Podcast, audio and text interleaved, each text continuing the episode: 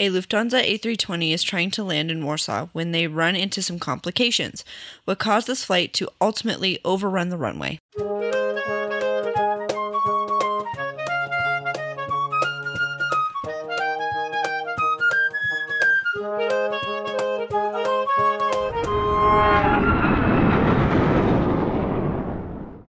Welcome back to the Hard Landings Podcast, everybody. I'm Nick. I'm Miranda. I'm Christy. And today we have Hi, I'm Paige. Paige is here! Again! Paige is back! The Hi, amazing, friends. wonderful- Illustrious. illustrious, multifunctional Paige. Thank you. The podcast's multi tool. I actually really like that. It may just identify as a multi-tool now. The, the podcast's multi tool. does does the many a thing behind the scenes now for us that makes things operate. And it's Because so wonderful. let me tell you, if we were in charge of it, none Yes. of it would get done on time. and they are here today because they were helping us do many of the multifunctional things behind the scenes today. Trying to. yes. Speaking of which, we are hoping to get your ducks and your merch out, like your Patreon merch out by next weekend. yes. Is the plan? But Yes. uh, a, We've cer- run into a couple of snags. Yes. a certain website that produces postage is not our friend. Yes. So we're having to probably do some manual processes, which are taking longer. So, so that's a thing. That's so the thing. yeah, Yes. So, So- they're they're not here because Miranda knows what's happening. It's it's No. just you happen to be here. Yeah. Yes. I also have no idea what's going on. So that'll be fun. This is an airline we've oddly never covered before. which is yeah, kind of strange because they are a very large airline, a very historic airline, and they certainly have had other crashes. I just feel like they haven't come up in our recommendations ever, and I don't know why. Hmm. So That being said, remember to check out the newsletter and also be warned we sometimes change what is coming out in that month. yes, we have which has changed happened. some things yeah. Um, for a multitude of reasons. someone recommended a report that had 622 pages, and I said I don't have the spoons for that, so we didn't do it.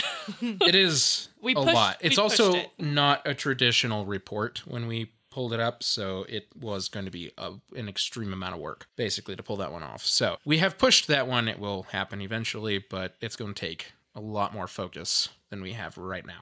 and Especially most of this table has ADHD. So between the ADHD and the fact that, um, for a small life update that nobody really needs to know about, our kitchen has suddenly become in disarray. What with it imploded. yes, what with having a very large pipe burst underneath. So and having to spend approximately twelve thousand dollars to have that fixed. Woo! Um, my spoons are gone. yeah, this is I feel ya on Uh, the low spoons. a trip. So that's where we're at. We're we're trying. We're adulting. We're adulting. I hate it. Things Who are happening. Likes adulting. Nobody. If you like adulting, you're a psycho. you know who likes adulting? Kids. They think they like adulting. Well, yeah. Just 'cause we think you Until it's they wait. actually have to right. be an adult. Just you wait. They're like, when I'm an adult, I'm not going to have to do anything. I'm like, false. In fact, you have to do more. and it's stuff that you don't want to do. right. It's all your responsibility now. Yes. If I had to choose right now between the twelve thousand dollar bill and doing a night of math homework, Yeah. 100% Oh yeah. math homework. Oh, 100%. I can procrastinate either and one of them is way more consequential than the other in life right now. Like Which Facts. means just So- do your damn math homework Do it. and Just just, be happy about Be it. happy about it. I know it ain't fun. Just do it. Enjoy these years. They're not kidding. we acknowledge we're not talking to most of you. Yes. There are a couple of you. There are some of you who are probably thinking exactly the same thing. So All right. We have a new patron. I saw it, we have a new patron We have a new patron. who is an annual patron. Yes. which Can always we- scares the crap out of me when I see because it says "Welcome And- to your new very large amount patron." Like, Right. excuse me? No, that's an annual amount. It's fine. And we I appreciate think it. We really Their do. name was Tessa. No, Oh, I think not it was sure. Lindsay. it's Laura. Laura? God, so Wow. far. Um, off. I was gonna say, I'm pretty sure it's Laura. oh, Um, yeah. Okay. Hi, L- Laura. Laura. Hello, Laura. Laura. Thanks. Thank you. Welcome.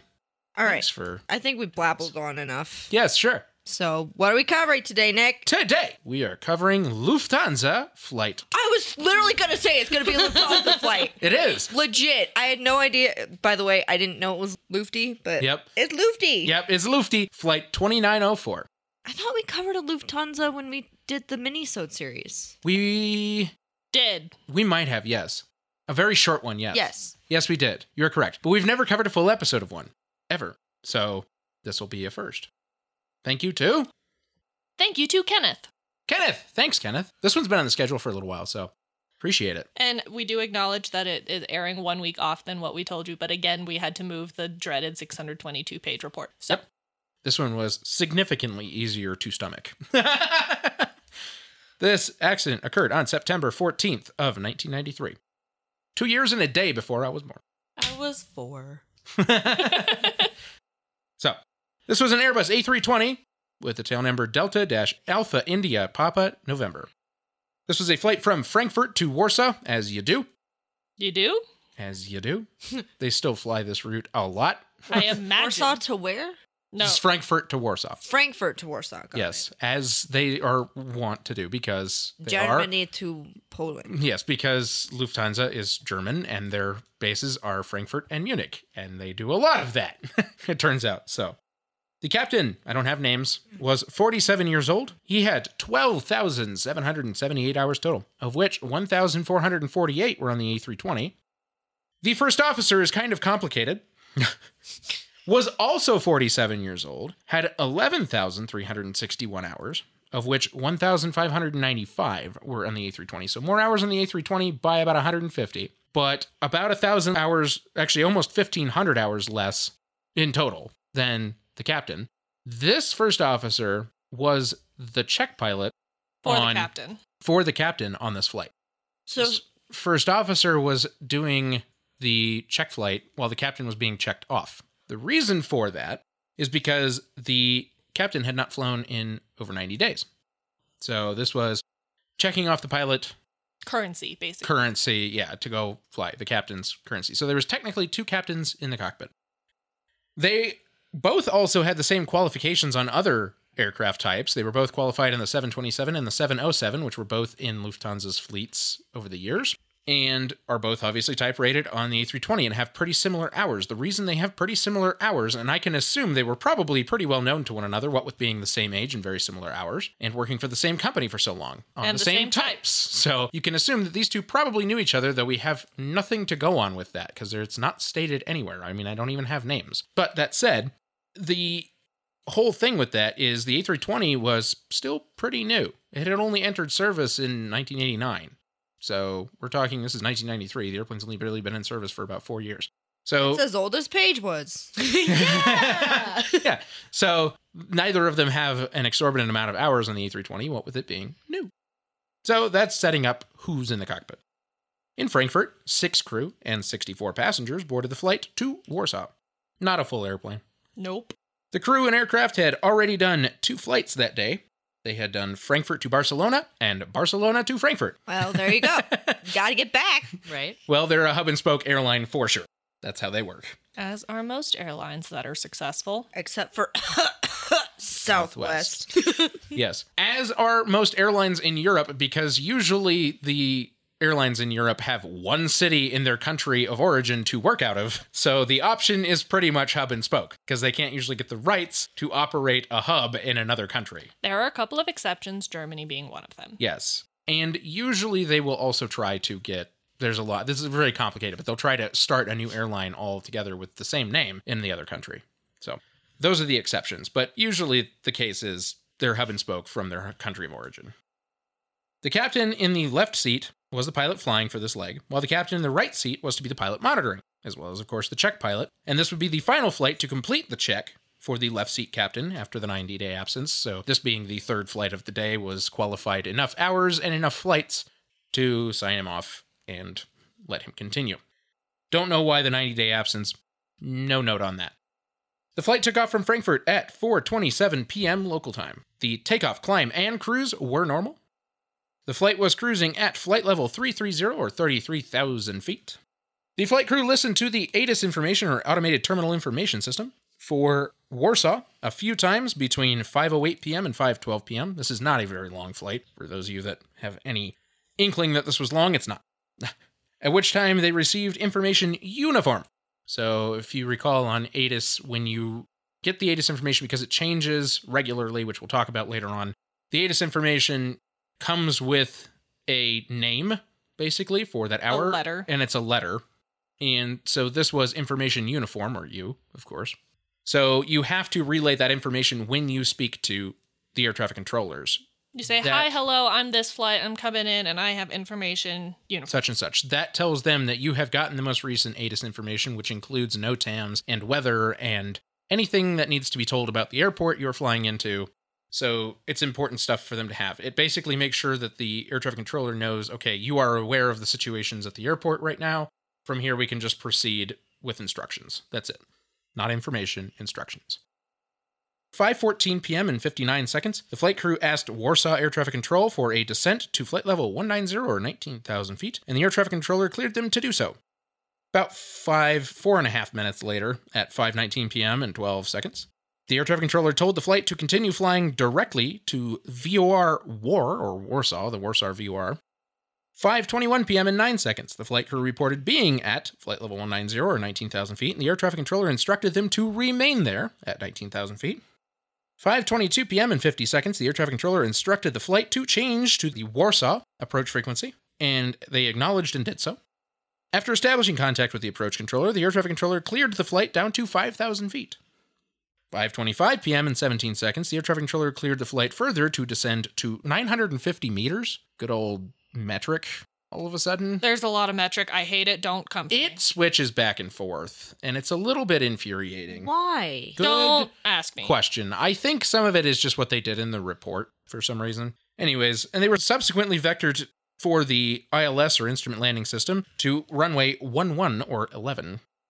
5:30 p.m. and 46 seconds, the flight crew reported to the air traffic controller that they were stabilized on the approach.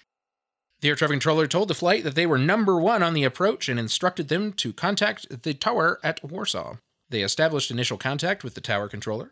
The tower controller then instructed, quote, Lufthansa 2904, continue ILS approach, call me outer marker, wind 160 degrees, 25 kilometers per hour, and before your landing, it was reported wind shear on the final runway 11.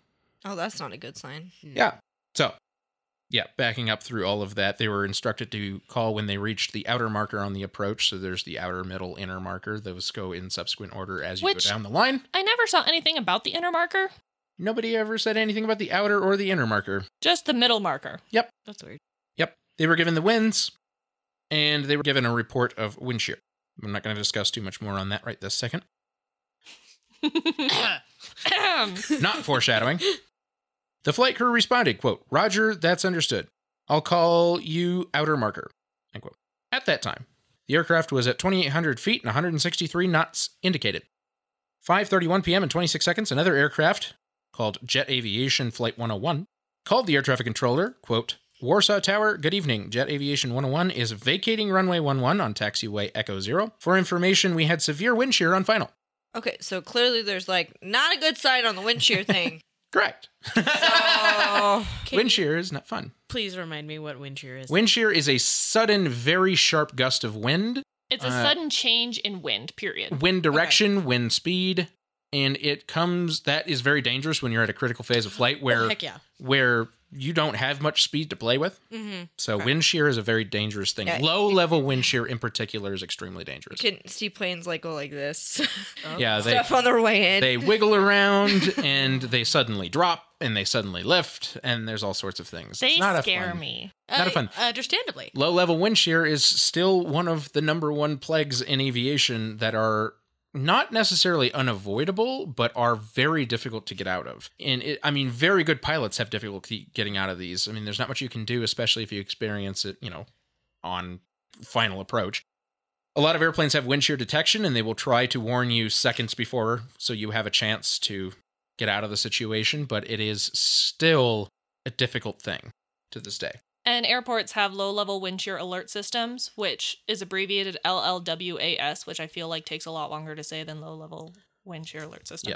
Yes. Anyway, and so those are sensors spread out all over the airport so it can detect wind shear at this spot, even though you only have like a weather station over here. Okay. So that makes sense. there's a lot of them at DIA because we have 53 square miles to cover. Yes. and our winds can be unpredictable. predictable. and crazy from one mile to the next. And If- we have especially a lot out- of area. Especially out where the airport is, like out on the plains. Yeah. The wind is bananas. You are If you want to correct. see a map of the low level wind shear alert system at DIA, there is a picture of it on the blog post for Flight 1404, Continental Flight 1404 on the Okay. website.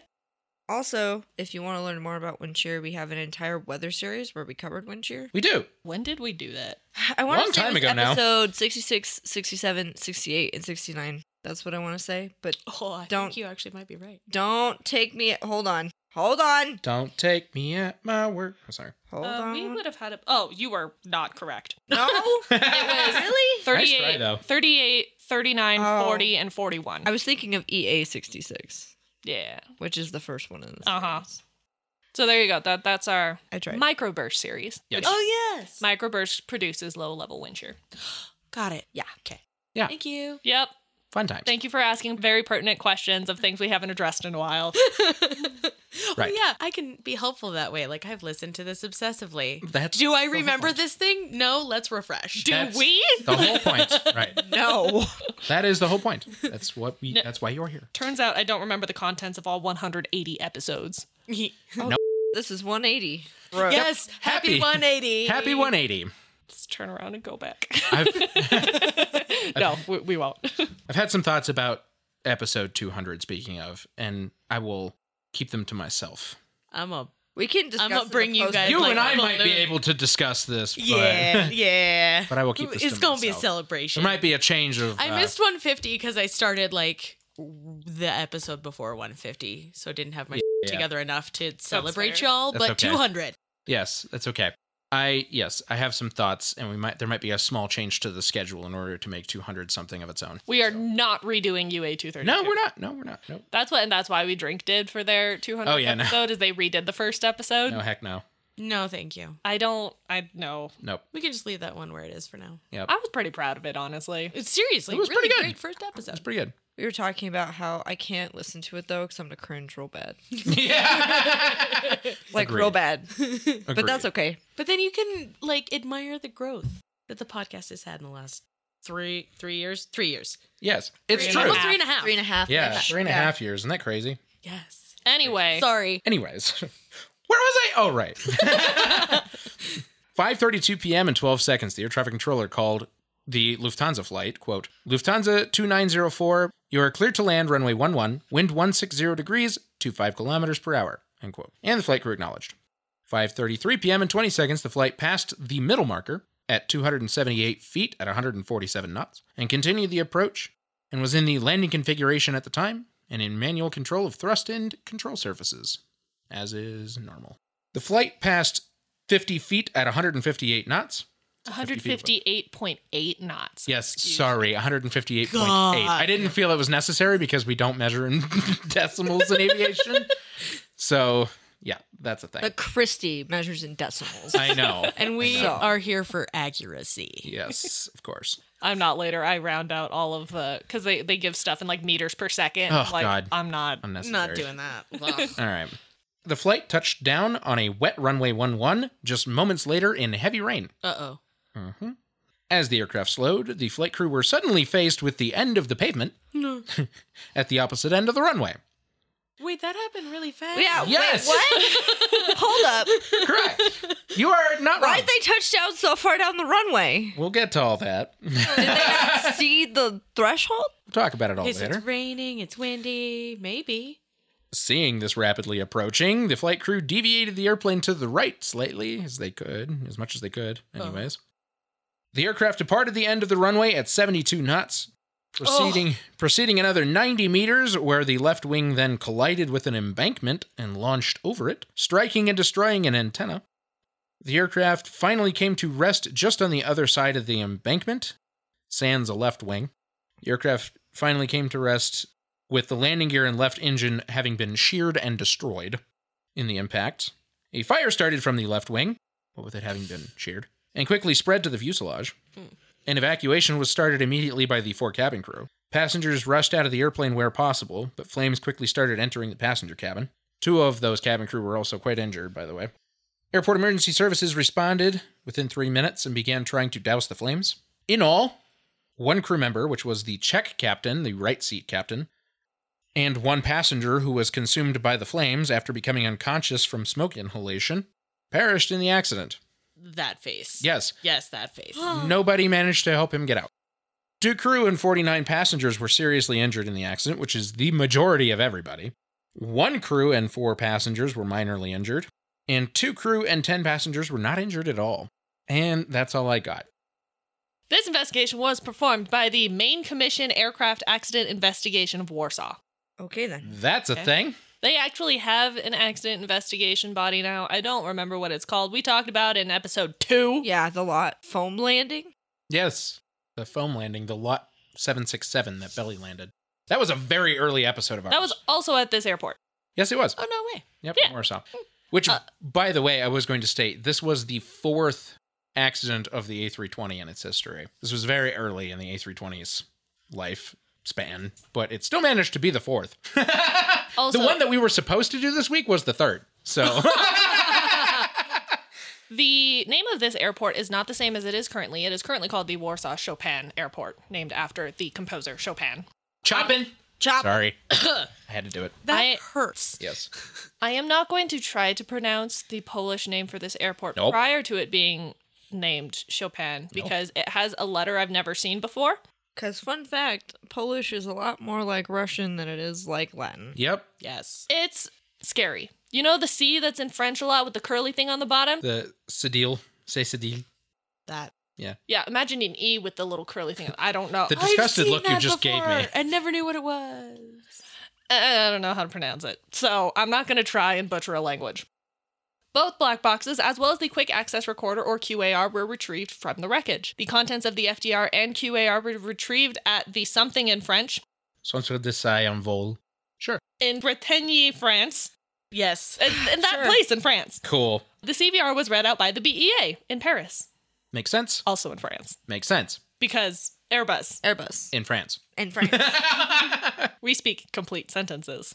So it was a runway excursion, which means the runway itself comes into question. And in order to address the quality of the runway at the time of the accident, we have to discuss the weather, specifically precipitation. The landing was carried out while a cold front was passing over the airport or aerodrome, if you're feeling fancy. And the front itself contained a cumulonimbus cloud with heavy showers. The shower began at 5:28 p.m., initially lightly, but between 5:33 and 5:41, it was quote unquote the heavy one. This was a translated report yes, it was. before tapering off and eventually stopping altogether at 5:53. They touched down like right at 5:34, Yep. Okay. which is right during the heavy precipitation period. No, no. The weather station had measured two millimeters of water, but the accompanying strong wind was determined to have decreased the amount measured and that the real precipitation for runway 11 could have been more like three to four millimeters Love that. within I minutes. don't. oh my god. Yeah. Love that. I don't. This I don't. precipitation period was over and done in half an hour. Yeah, don't like that. It's fast. So that sounds like runway contamination if I've ever heard it. Yeah. Yes. What do they have a grooved runway? Yes, sort of. Just sort of mean. They don't talk about it.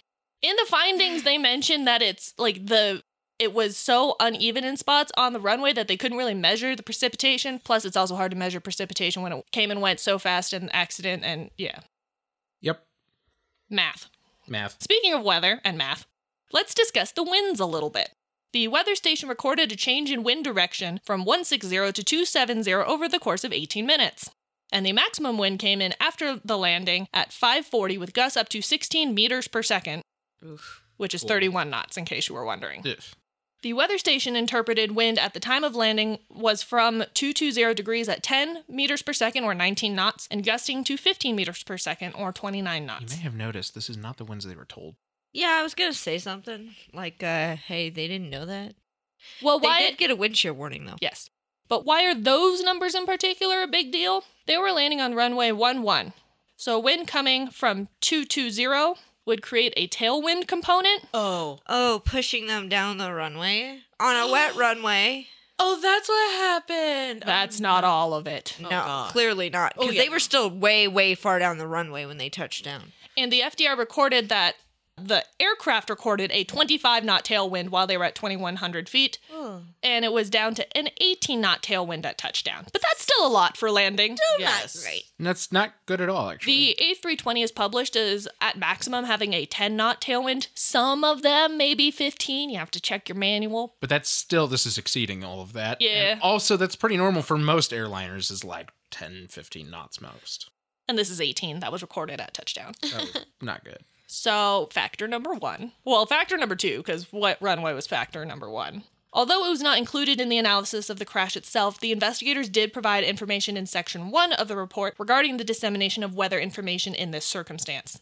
A METAR is a format of reporting weather information, and it's done in a kind of code that contains temperature, dew point, wind speed and direction, precipitation, cloud cover and heights, visibility and barometric pressure. It also may contain special information such as pilot reports or PIREPs, smoke, lightning, and other such relevant information. You can Google a METAR decoder if you're interested in learning how it's written, and the current METAR for each airport is available online or in ForeFlight or in the Flight Radar 24 app if you just tap on the airport in question. For example, right now the METAR at DIA reads. KDAN 27053 Zulu 09006 KT 10SM. I'll decode all this in a minute, just so you know, because this is just, I'm just giving you an idea of how broken up these are. Few 085 BKN 110 BKN 20001 slash M11 A2992 RMK A02 SLP 152 Verga T001111106.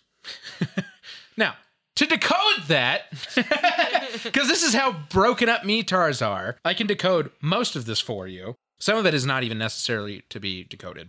But what it's saying is Denver International Airport, time 27053 Zulu. So that's, I don't even know. Whatever the time is. 0053 Zulu on the 27th. Winds 090 at 6 knots. 10 statute miles of visibility. Few clouds at 8,500 feet. Broken at 11,000. Broken at 20,000.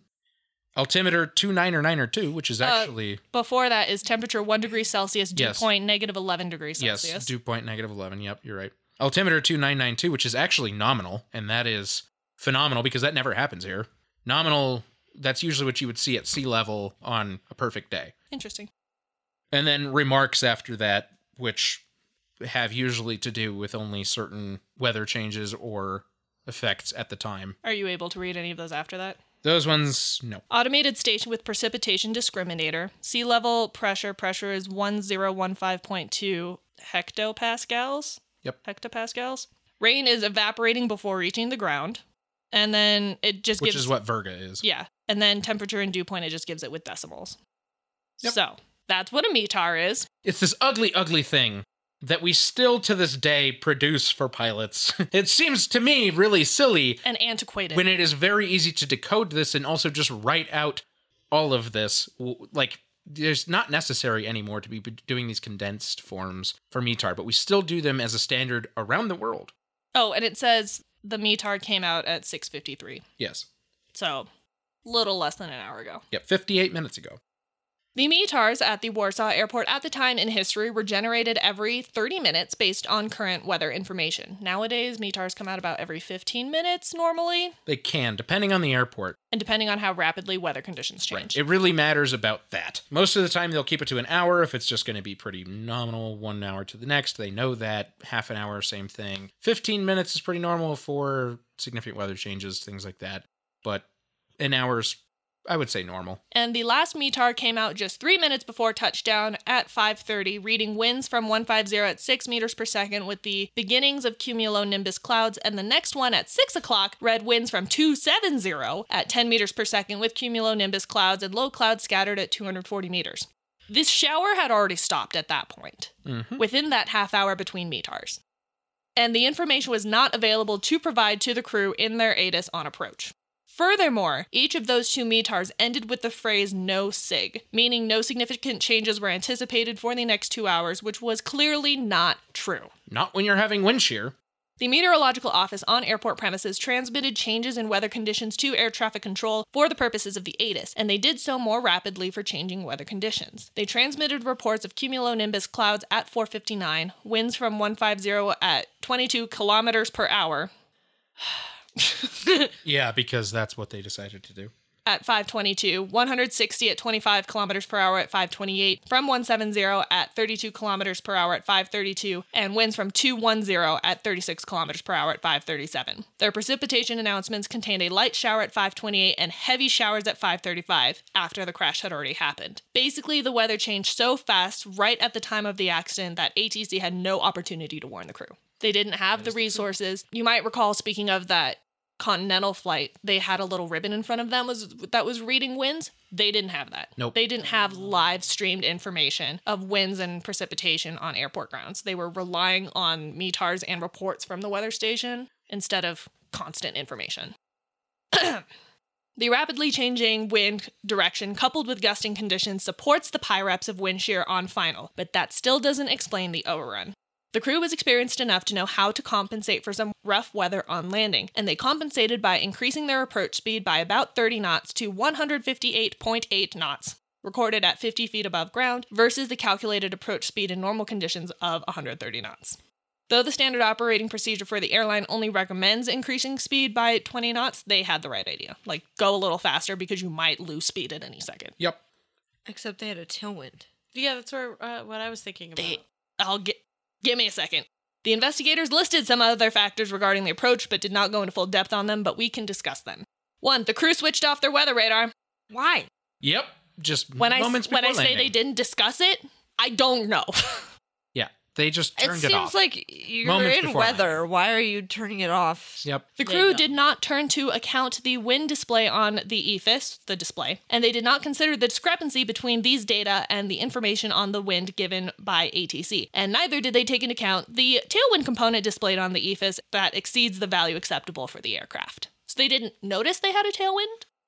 of like how many knots was Eighteen. 18. it? 18. Like that seems like something. You're that would be moving like noticeable. crazy over the ground. True. Like way faster than you should be. The crew did not analyze whether the increased approach speed to runway 11 would provide enough distance to enable them to suppress the increased kinetic energy of the aircraft. Basically, they Could they, they, were stop in time with the, with the amount of increase- runway they had? with the increased approach speed for Right. weather. They didn't talk about it. Nope. The crew used full flaps configuration, which on this aircraft disabled the braking system until recorded touchdown. I don't like how they worded this. This is normal. Mm-hmm. When you are using full flaps configuration, the airplane's like, hey, you're landing. I'm not going to activate brakes till you land. Right. This is very normal, actually, but there are some caveats to that. We'll talk about that later on. So let's talk about the flare and the touchdown. Because of the wind shear, not only did the crew increase their airspeed, they also had an increased thrust, so they passed over the threshold while above the ILS glide path. Not entirely surprising, but not great. Nope. After this, the throttles moved to idle at an altitude of 6 feet, and this delay extended their flare phase. Because of the crosswind, they initially touched down with a right bank of 3.21 degrees, and only the right main landing gear touched down, and this happened 770 meters down the 2,800 meter runway, or 2,500 feet down the 9,200 foot It's runway. not great. Mm-mm. That's a chunk. It's like almost a third. The right main landing gear bounced, and the double touch gave the crew the false impression that both gear had touched down. This was in fact incorrect. The left main landing gear took another 9 seconds to make contact with the runway when they had a speed of 136 knots, still higher than the landing reference speed of 130 knots. And that is a long time. Nine seconds is a very long time when To you're the going point- down the runway. To the point that they were 1,525 meters past the threshold of the 2,800 meter runway, leaving less than half the runway left to decelerate and vacate the runway. Do tires like does that does the landing gear help slow down? Like when There's it, like- when it makes contact. There's Let's- residual friction. Okay, that's what I was But it's thinking. also wet. So let's talk about it. Right. So we have 1,275 meters to go. That means that in that nine seconds between the two main landing gear touching down separately, they ate up 755 meters of runway. oh my god, to give you an idea of how not much time they have left. and how Not a lot. going? So, how is this possible? Shouldn't they have been slowing down somehow during that time? There are three primary deceleration systems on the A320. Num- Can I can I guess? Can I guess? Can I guess? sure. Thrust reversers? Mm-hmm. Brakes? Yep. What's the last one? Spoilers. Spoilers? So I'm going to read them in my order because I have notes, but you are correct. Those are the three. So, spoilers are metal surfaces that pop up on the wing and act like dragnets. Mhm. Thrust reversers. This is where the back part of the engine cover slides backwards, allowing most of the air being expelled from the back of the engine to instead go out the sides, creating a perpendicular wall of air to create drag. Lastly, are the wheel brakes. Think of a car. There you go. Brakes. Brakes. Brakes. I feel They're a like- little more complex on an airplane. They take a they do a lot more calculating, But the theory's the same. Okay. but the theory is the same. So, why is it so significant that the left main landing gear took so long to touch down? The deployment of all three braking systems is dependent on the compression of both struts on the main landing gear. No. Yep. Both main landing gear have to touch before any of those braking systems activate. Because that condition was not fulfilled, none of the braking systems were in effect for those nine seconds, leading to the consumption of 755 meters of runway. Yeah. But one of those systems was delayed a further four seconds. Why? Can I, can I guess which one? Can I guess Sure. which one? Thrust reversers? No, What was it? Spoilers? no. Brakes? Yeah. Yeah. Oh, I guess they just, I mean, that kind of makes sense. So the wheel brakes will only activate once the sensors within the system detect a circumferential speed of 72 knots, which theoretically would happen pretty immediately after a gear touches down, yeah?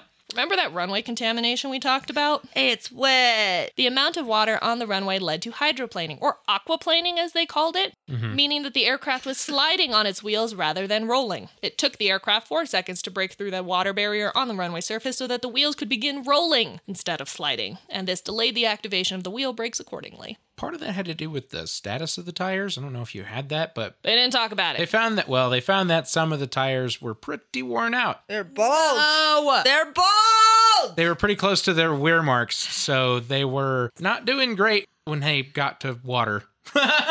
they were just sliding right along.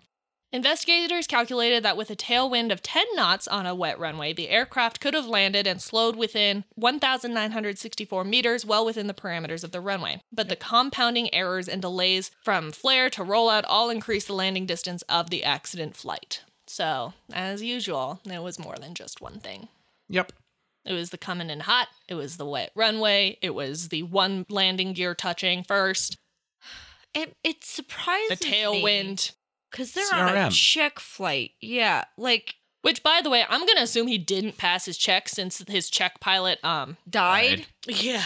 Going to assume that's a pretty good assumption. But also, it's just surprising to me because they had two captains on board that Mhm. the CRM was so with a lot of hours. and they like turned off. They shouldn't have turned off, and like there was no conversation. It was just like I'm gonna do this thing, and the check pilot was like, "Okay, chill." Like, they didn't talk about it anyway. They didn't talk about CRM at all. When did we start CRM again? Like as, as an industry? 1977. That was Okay, That so was that's- when. That That's was when when. it happened. It didn't- 1981 Yeah. was when they started really implementing it. I think it was Australia first. yes, 1989 became ICAO standard, So if I remember Again, correctly. As old as you. are. new. yeah, Uh, in it's still terms of relatively the, new. In yes, terms of the crash. So Yeah, yeah. maybe that's why is that like people are still adjusting to. yes. But my point is though is if you have a check captain on board, you would assume because he's a check captain that he would be making better decisions But than s- clearly what they were. You making. might also recall though that being an experienced captain doesn't Well, and see, save you from stupid you, decisions. Yes. you've also made a big mistake when you make that statement because you used the word assume, and that is a mistake. That's that is Yes. 100% a mistake in aviation. It's just one of those things where you're like, you're a training person. I would assume you could, like I said, assume. Yes, I get it. But yes.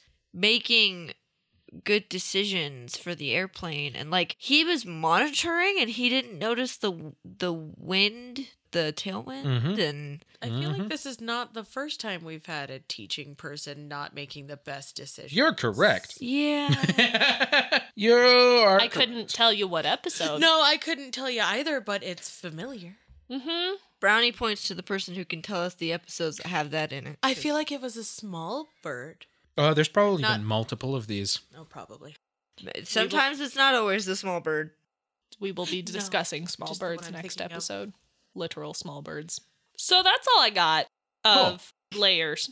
all right well let's take a break And Um, we'll come back. be back When you need mealtime inspiration, it's worth shopping Kroger, where you'll find over 30,000 mouthwatering choices that excite your inner foodie. And no matter what tasty choice you make, you'll enjoy our everyday low prices, plus extra ways to save, like digital coupons worth over $600 each week. You can also save up to $1 off per gallon at the pump with fuel points. More savings and more inspiring flavors make shopping Kroger worth it every time. Kroger, fresh for everyone. Fuel restrictions apply.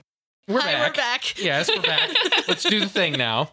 So, yes, I have the normals. I would like to launch a not so formal protest against this report. I agree. My reasoning is someone published it, like just typing it out based on the original. They didn't scan the original. Nope. Therefore, there are no images. And it kills me because they're like, please look at this image. It doesn't exist. Right. It doesn't exist. Right. That's and it's great. it's not It even exists. a PDF or anything. It's literally just a web page of words. That's it. Like and then to make matters worse, they're like, please reference the appendices for these for this information. And whoever published the report only published certain appendices. So I wish I could read you the METARs around the time of the accident. did not include them. That was not one of the appendices that was included. Great. Right. So sorry. I, I wish I had those for you. I really would have loved them, along with all the graphs they claim to have. Good times. All right, let's do some findings. I will apologize in advance for the way they worded these things. Again, we're talking about a translated report, but I do find that some of these are pretty pertinent. They found that at the moment of the aircraft landing, the front, accompanied by heavy rain and wind shear, was passing the airfield. Two aircraft that landed earlier than DLH 2904 reported to Air Traffic Services the wind shear at the final approach to runway 11. The landing of DLH 2904 was being carried out in full visibility of the aerodrome. All of that to say, they had full visibility of the airport. There was plenty- Visibility was not the issue. Visibility was not the issue, but the wind shear certainly was. Now, here's one of the things that bothered me a little bit. The air traffic controller did tell them about the wind shear. It was also, I mean, yes, other aircraft reported it. I think air traffic control were working under the assumption that the aircraft could hear the other two airplanes. Okay. But again, but there's why that of word, the, assumption. Right. So the air traffic Nah. con- the air traffic controller had already warned them about the wind shear. So technically, they had already done their job. That's the only reason that they can't really put fault on the air traffic controller. But after the airplane right ahead of them had reported it again, it would have been a good thing for the air traffic controller to reiterate to the next Yeah. landing airplane, who's landing in just a few moments, that hey, the aircraft before you just encountered severe wind shear. For your information, you might wanna make your own decisions Prepare. and they did not do that. So that's just one thing that bothered me a little bit. Most air traffic controllers would reiterate because in aviation, one assumption you can make is that pilots don't hear the other pilots on the radio. They can most of the time, but not always. There's actually a lot of times where they don't. So you should be working under the assumptions that the pilot of the next airplane landing did not hear the pilot ahead of them. There's a psychological phenomenon called the cocktail effect. Mm-hmm.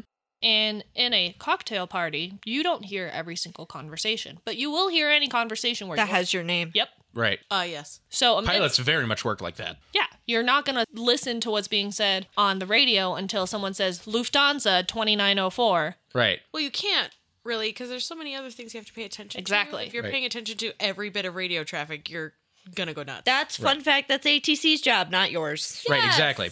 That's exactly what their job is. And to put more context to this, what air traffic controllers usually do in situations like this, they will get information from that airplane that just landed. They will ask and say, "Okay, you you encountered wind shear. Can you elaborate on the wind shear?" That pilot will then usually report back, "Oh, we experienced a 10 knot loss of wind. You know, one mile and 200 feet above. You know, while on final."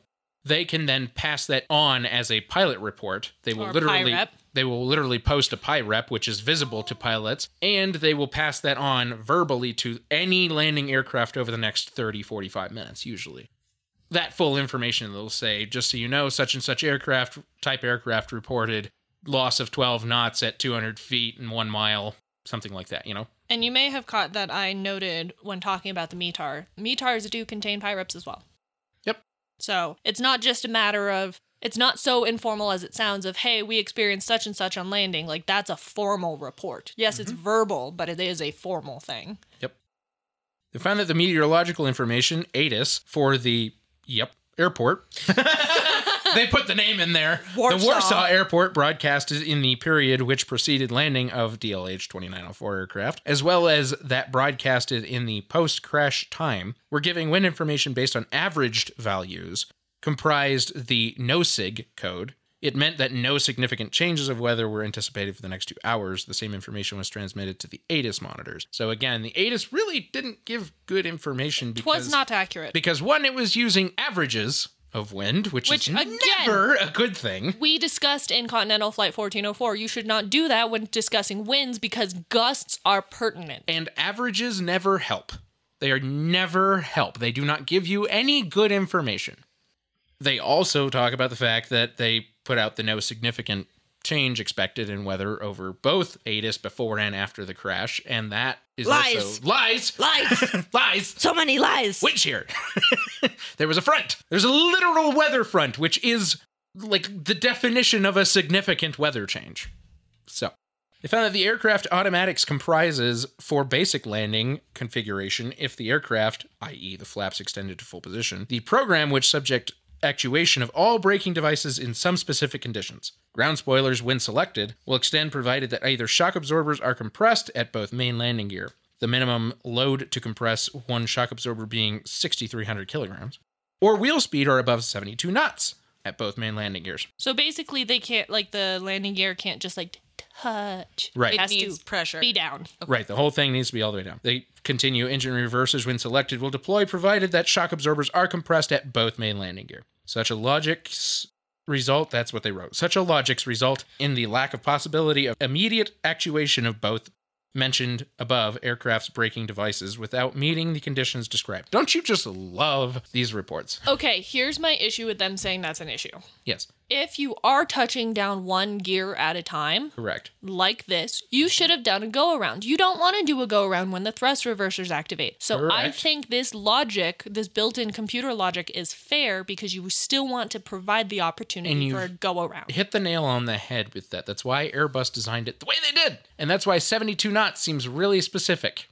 because it is. And they don't want it to do when just one touches down for a whole other reason, and that is asymmetric.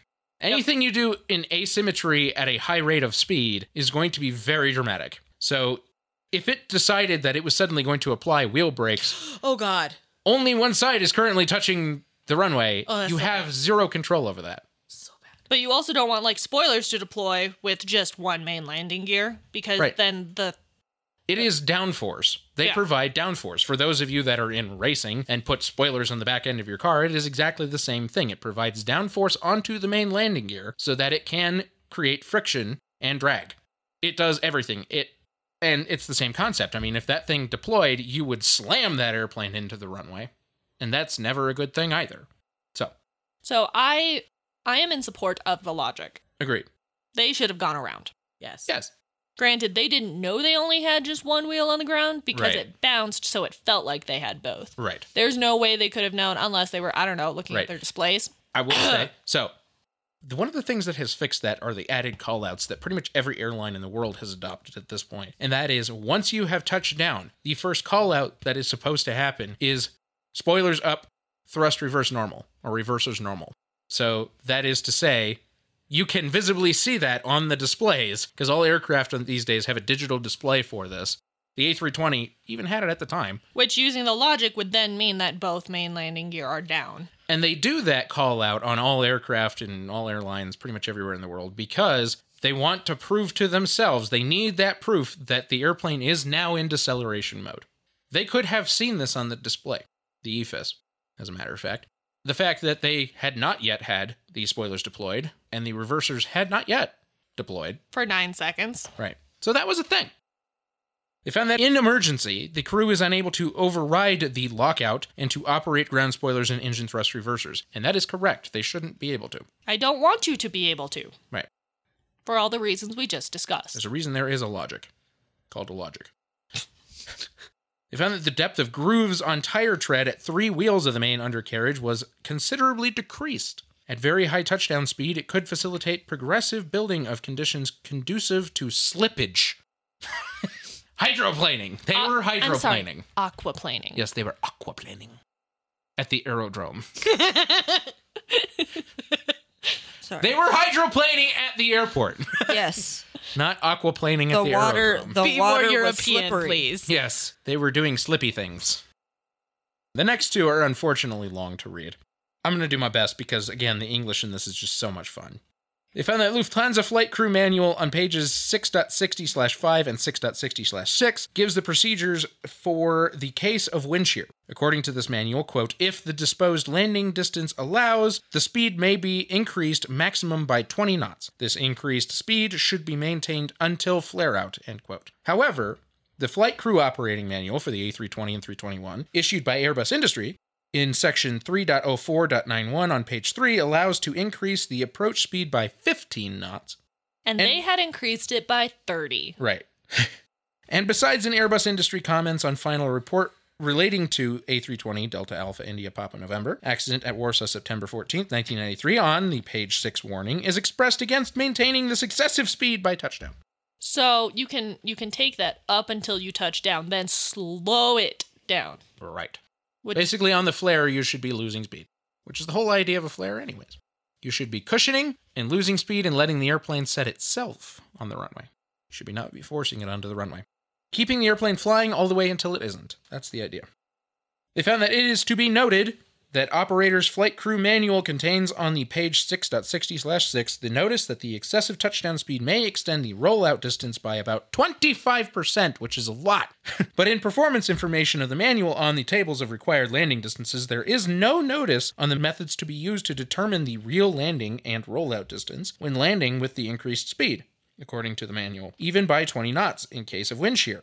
On the other hand, the aircraft operating manual specifies how to calculate corrections to these distances in regard to much less important factors as e.g. difference in pressure altitude, aircraft icing, or automatic landing. Okay, great. So basically they're saying that the airplane's operating manual does not give any specifics on calculating distance for added speed, which is which just they didn't. silly. It doesn't sound like they tried to calculate anyway, and should have. But I may Right. be reading too far into the brevity of the way they mention this. Right. They found that the crew did not notice on the weather radar in the course of approach the atmospheric front between their position and the aerodrome, the airport, and achieved a visual contact with the aerodrome. They switched the radar off. The front had been noticed on their weather radar screen by the crew of Jet Aviation, having landed just before DLH 2904, so they didn't know about it, but the aircraft ahead of them did. They found that the crew decided to land without use of automatic wheel braking system, so they didn't use any auto brake, as most people would know this. Which, mm, questionable decision, but also wouldn't have been useful until both landing gear were on the runway, and even then, there wouldn't have been enough braking to matter. And they were aquaplaning. Right. that. That that thing. I'm European now. I guess. I guess. Aquaplaning at the aerodrome because it was slippy. One day I will be European. So they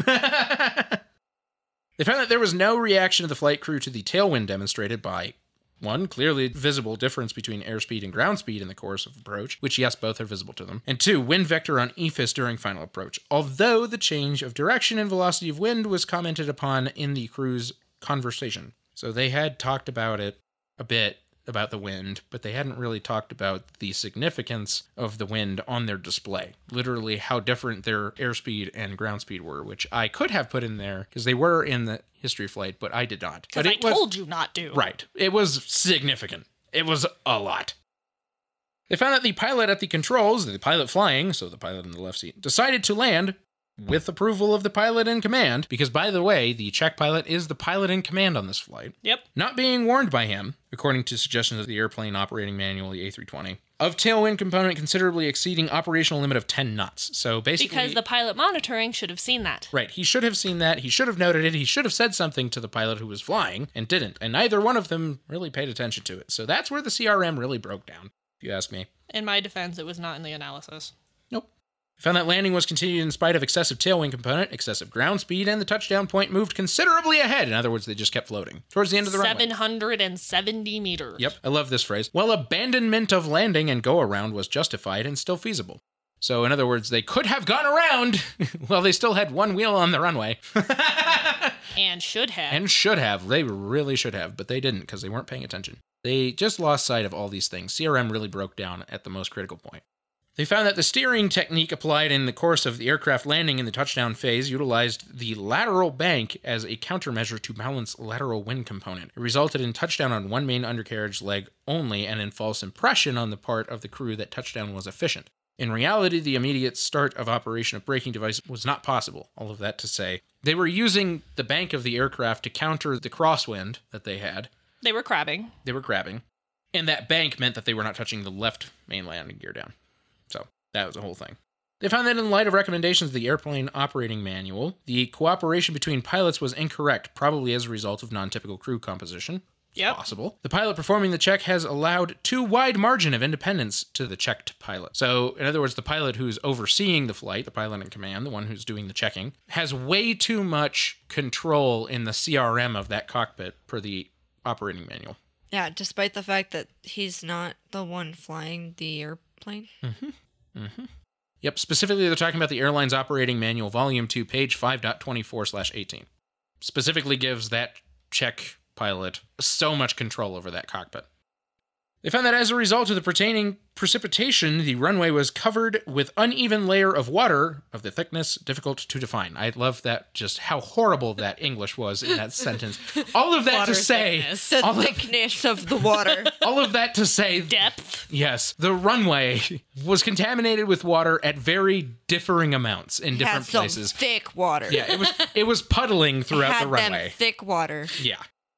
They found that there is an embankment with the LLZ area located at the extension of runway 11, 100 meters from its end, i.e., 3% of the total runway 11 length, and on the runway center line. This embankment is not described in the airport manual or the airport Topography? diagram, diagram, which is a problem because they hit that. And it's within the runway end safety area, which we don't really talk about the RISA in this case. They didn't really bring it up, but, But it there, is. there are requirements There are. for the flatness of the Yes. terrain and the Risa. Yes, and in this case, the Risa was not maintained because there was a big giant embankment with an antenna on it just at the end of the runway. What is with them putting at the end of the runway like that? Or- Dangerous things. Or like Toronto that had the opposite problem where there was a sudden nothing at the end of the runway. Oh, which yeah, is that one. just as much of a problem. It should be flat. We have something dangerous within the end area of the runway, basically. How have they not figured out that this is a bad idea? I mean, the Risa is pretty much required by ICAO, and a lot of airports find a way to get around it. But some just don't care. This is foreshadowing. They're like geography, this is foreshadowing for next week too. unfortunately. You know way too much about next week now. We're going to have to find I'm somebody. not gonna freaking remember anything. Are you We'll see. kidding me? Well, we'll see because we might be recording that one like tomorrow or Tuesday. So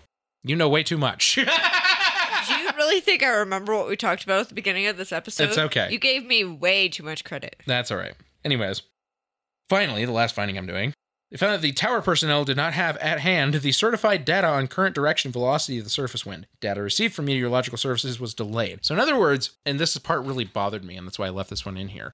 The air traffic controllers didn't have live wind data at the airport, which even in As the- I said, Isn't that important? even in the 90s is kind of like what the heck That's kind of absurd. like every major airport on earth at this point usually has some kind of live wind data from somewhere on the airport even in the 90s like this is and this was I would go so far as to say was causal because absolutely absolutely it was Wait, didn't you say they had a bunch of like sensors? the, the low level wind shear sensors that was developed before this like that was a thing before this accident And that- and this airport didn't even have just live wind data at one point anywhere on the airport for the air traffic controllers That's stupid. yeah they were getting delayed data just like the ATIS. which meant that they didn't have live data to feed to the pilots who could have made the decision to not land on that runway. They could have opted to change runway direction, could have opted to change runways altogether had they had accurate information, which would have thereby prevented the entire accident. Needless to say, Warsaw has changed a bit, and that is not the case anymore. I would also argue, though, that if they were just paying attention to their instruments, they would have realized that they shouldn't have been landing there anyway. Yes. Yes, agreed. I do want to point out that yes, that was a problem, but also the They were a pilots problem. not doing their job. Yes, agreed. Yeah. The monitoring pilot wasn't doing his job. Correct. Although you could also argue that the pilot flying also wasn't doing his job, but Also correct. Sure. Yep, there was a lot of breakdowns. It was more than one thing happening here. It's just always like more than always. one thing. So with that, the probable cause, is I English. cause of the accident. Cause of the accident were incorrect decisions and actions of the flight crew taken in situation when the information about wind shear at the approach to the runway was received. Wind shear was produced by the front just passing the aerodrome. The front was accompanied by intensive variation of wind parameters as well as by heavy rain on the aerodrome itself. Actions of the flight crew were also affected by design features of the aircraft which limited the feasibility of applying available braking systems as well as by insufficient information in the aircraft operations manual relating to the increase of the landing distance.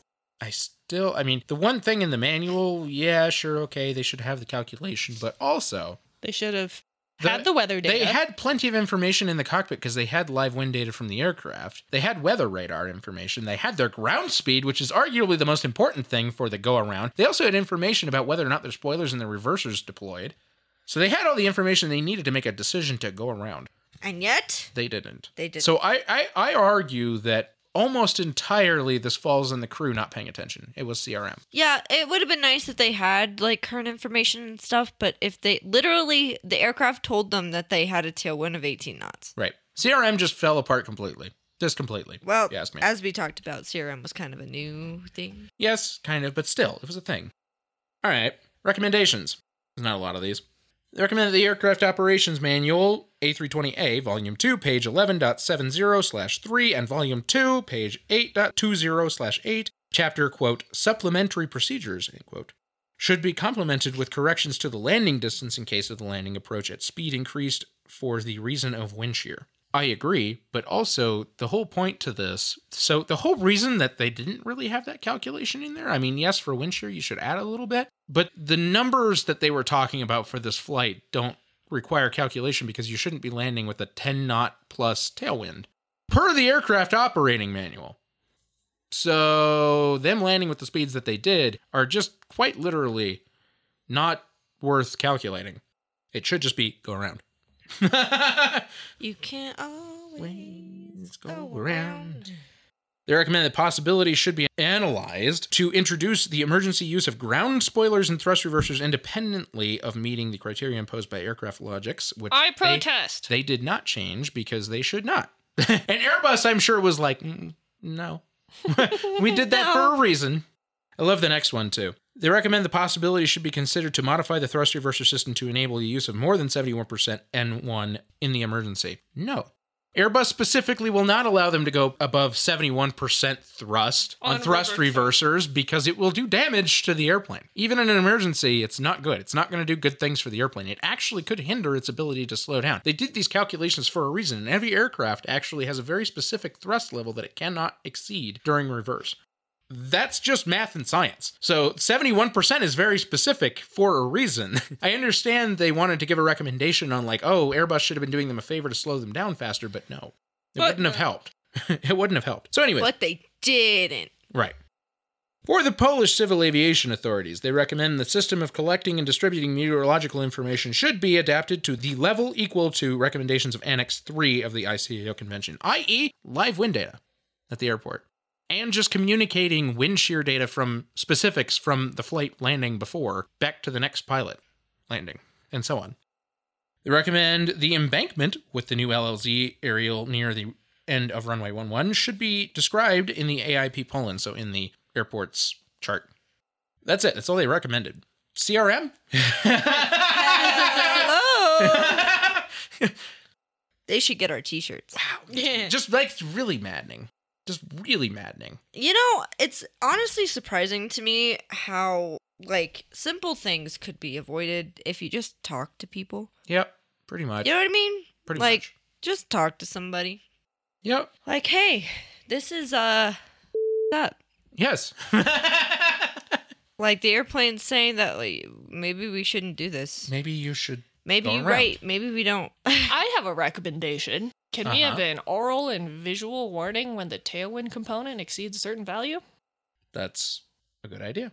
Thank I you. wonder if they have that. Do they have that now? Well, Do you what know- with them having wind shear warnings in cockpits now, they probably have something similar. Like beep beep beep beep beep beep beep beep, and then they Mm-hmm. have to look and they go, oh look, Something like that. Just a suggestion. Put Correct. all the alarms, There, everything. when we get to the post episode, I will pull up a video that I saw just recently, as a matter of fact, of a, a wind shear warning just before touchdown. and how the pilots handled it, and it's a pretty ugly thing. But we'll we'll pull it up because it's it is a thing. It's are possible. those are those like brown pants situations? uh huh. Absolutely, they are. It's kind of like when you know you're gonna hit somebody, like when you're driving Yep. a car. You're Mhm. like, well, this is inevitable. this is inevitable now. Yep, pretty much. All right, that was Lufty flight. I don't remember that flight number. Two nine zero four. There we go. Yes, it is the convention among airport personnel that Lufthansa is nicknamed Lufty. Lufty. That's cute. I don't know if they're cute, but you know what? They're I like the name. they're monstrous. They are a huge organization, company thing. Yeah. Yes. Corporation. Anyway, thank you for listening. We appreciate it. As always, check out the Patreon, my weekly plug, to give us money so we can do more stuff. Oh, hey, give us reviews. yes, Yeah, give us all reviews. the reviews, please. Do you like us? Do you like listening to us? I think if you've made it this far, you probably enjoy listening to us. Can you please give us a review where you listen? Please and thank you. Love you. Yes. Love you. I do think it would be interesting to take the idea that my mother suggested yesterday that she heard from another podcast and maybe run with that and make a competition out of it and say like, "Hey, we want to reach X amount by, you know, a certain like a certain time frame, like a certain amount of reviews by a certain time frame, and then we will do a giveaway." Oh, we could do that. Ooh, do like a giveaway to Of that paint Review with diamonds number- that Miranda needs to finish. Listen, Linda, it's almost done. Okay, I was like, we can group work on it to finish it. It's like this big. I saw You've seen it Or before. pick a piece of merch, like Speaking of merch, we had a request for merch. I'll work on it this week. We had the cutest request for merch I've ever heard in my life. We have a listener who reached out to us on Facebook and said, Hey, can you put toddler stuff on your merch site? Because my toddler now dances to your intro and outro music. oh, that's cute. And I'm here for it. That's so great. So we're on it. Don't worry. I'll do it this week. It'll be on probably by Wednesday. I looked briefly and there are toddler sized t shirts and long sleeve t shirts. Yeah, there's a there's actually quite a few things, but I haven't put it on because There's- most of our listeners are, you know, of adult age. There's also baby onesies. Again, most of our listeners are of adult age, but if you want to get your baby a onesie, sure. I'm all So about it. check it out. You could probably check it out now because this comes out next week. So you can check it out on the website on the merch page now and see. It should be up there, unless I forgot because uh, that Someone's on happens. spring break now. But I have a lot of time this week. Okay. All right. Thank you for listening. We really do appreciate it. Thank you to our patrons. You're like the only reason we can like keep this entire. They're thing not the moving. only reason. Well, they're most of the reason. They're a driving factor. They are definitely a driving factor. A, they fly- pay for the podcast pr- practically. a flying factor? a flying factor. Everyone, everyone's support is, Everyone's support is Crucial. great. Crucial. Yes. but the people who pay us money pay for the podcast. Let like us agree there. everything, you pay for page, Thank you. you pay for the editing software, you pay for the website, you pay for everything. So, Won't disagree. Thank you. We really appreciate you. we do. but also we appreciate everyone. So thank you very much. We hope you have a safe and healthy week, and we'll catch you all next week. Keep your speed up. Please like and follow us on Facebook and Instagram at Hard Landings Podcast and on Twitter at Hard Landings Pod. Subscribe and leave a five star review on the platform you are using to listen.